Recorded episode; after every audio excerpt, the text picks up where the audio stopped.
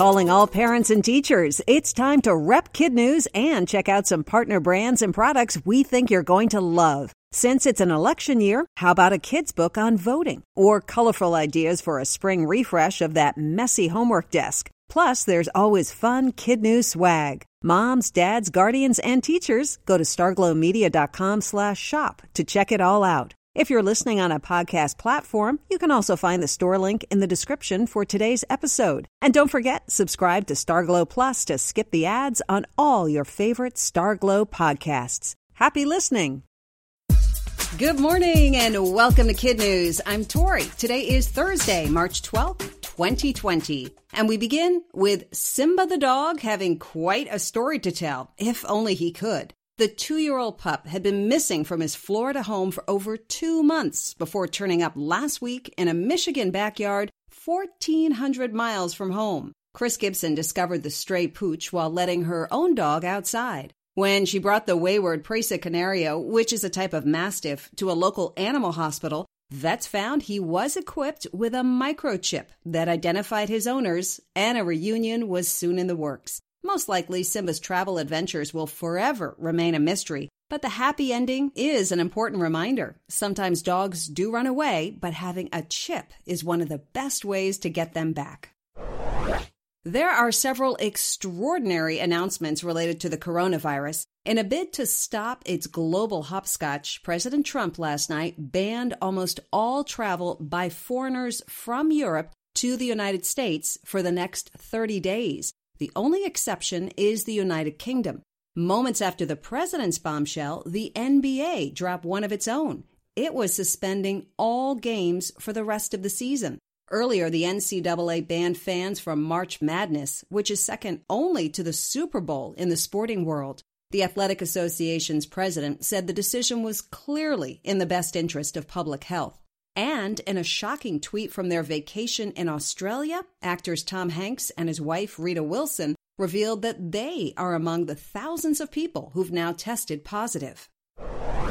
He may be down, but he's not out. Despite a disappointing performance in Tuesday's primaries, Senator Bernie Sanders will remain in the 2020 presidential race. Instead of throwing in the towel as many people expected, Mr. Sanders yesterday turned up the heat with an impassioned speech on issues closest to his campaign, like climate change, income inequality, and health care. He even challenged his rival, Joe Biden, to come up with answers to those same problems. All of this sets the stage for Sunday as the two candidates square off in their first head to head debate in Phoenix. Two days after that, all eyes will be on what could be a decisive day in the race as voters in Arizona, Florida, Illinois, and Ohio go to the polls. The Earth needs to chill out, and soon. That's the verdict of the United Nations World Meteorological Organization, which just confirmed that the last five years were the warmest years in recorded history. What's behind the rise? Record setting greenhouse gas emissions caused by the burning of fossil fuels, cow gas, and forest fires. Experts say there's no time to waste if we want to avert a climate catastrophe. On a positive note, the European Union recently announced plans to become carbon neutral, meaning it'll take out as much carbon from the atmosphere as it puts in by the year 2050. However, climate activists like teenager Greta Thunberg warn that such slow progress may be too little too late. Could Vladimir Putin be president for life? That's what some Russians are wondering today after their government approved changes to its constitution. The new rules would reset presidential term limits, allowing more than the current limit of two consecutive six year terms. This would mean Mr. Putin, who's been in office since 2012, could run again in 2024. Critics of the change are calling it a political power play to keep the 67 year old leader in office forever. A nationwide vote on the new law is scheduled for April 22nd. That's it for Kid News. Now, our Kid News quiz. How far did Simba the dog wander from his Florida home?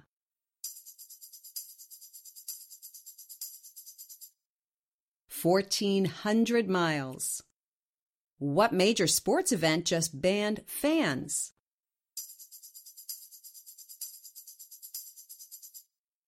The NCAA's March Madness basketball tournament.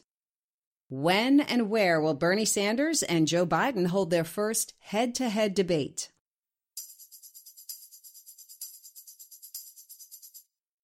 On Sunday in Arizona. The UN's meteorological organization just confirmed what?